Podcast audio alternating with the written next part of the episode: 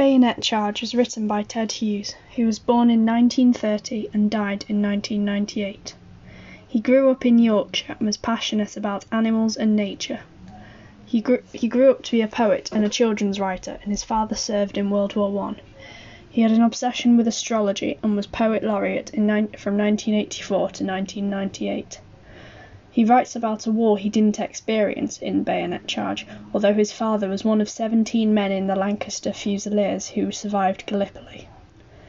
West Yorkshire, where he grew up, was, still stunned from the war. He respected Wilfred Owen a lot. The theme of the poem is the indescribable horror of war. Suddenly drops the reader into the action. Also, it is, it is as if he is awakening from a nightmare, yet awakening into the nightmare in a kind of reversed way. The feverish, dreamlike vocabulary, and he talks about sweating like one might in a nightmare. Enjambment and structural device it creates a disjointed, unordered effect, and so does caesura, which forces the reader to pause and contemplate like the soldier does in stanza 2. The repetition of raw in the first two lines shows the difficulty in experiencing, in experiencing the moment. And raw could mean inexperienced, or raw as in meat for slaughter, in that they are going to inevitable death, or a wound which is red and hurt, where raw is the sheer reality of the situation. Hughes makes the poem difficult to get through to reflect the soldier's situation doing this with enjambment and long, complex sentences. Similes. These compa- literally compare one thing to another, implying that the whole experience is indescribable. War is indescribable. The overwhelming use of similes shows the sheer horror of war. Bullets smacking the belly out of the air. Here the air could symbolize nature, a victim of war, just like man. The same applies with the yellow hare.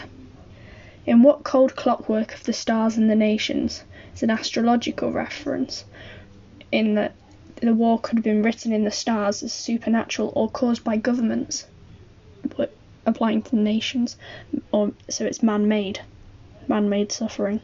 And cold clockwork implies that the soldier is simply a cog in a machine and no one truly cares. Hot, raw, stumbling, lugged, and smashed are all violent imagery, and king honour, human dignity, dignity, etc., creates a mocking tone where the noble virtues mean nothing in the heat of battle. It is a harsh critique of war, and he is how the soldier is referred to throughout, so that it represents an every soldier, fig, every soldier figure, so that the poem is a general critique of war. His terror's touchy dynamite sums up the damage that he could do to others as the soldier in that situation. His patriotism was in the form of a tear, suggesting raw and deep held emotion and belief. When it leaves, it comes from the centre of the chest, so he held this idea in his heart. Molten iron suggests that his purging of the patriotism is a painful process as he realises his betrayal and potentially fatal past decisions on war and that it was wrong.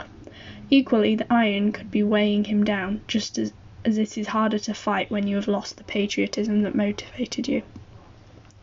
Field of clods could literally mean lumps of earth showing the treacherous landscape that the soldier must cross, or it could be a euphemism for dead bodies, showing that the deaths are disregarded as the soldiers are treated like dirt by those in authority, or that the soldier is desensitized to it and becoming less human like as a result of war.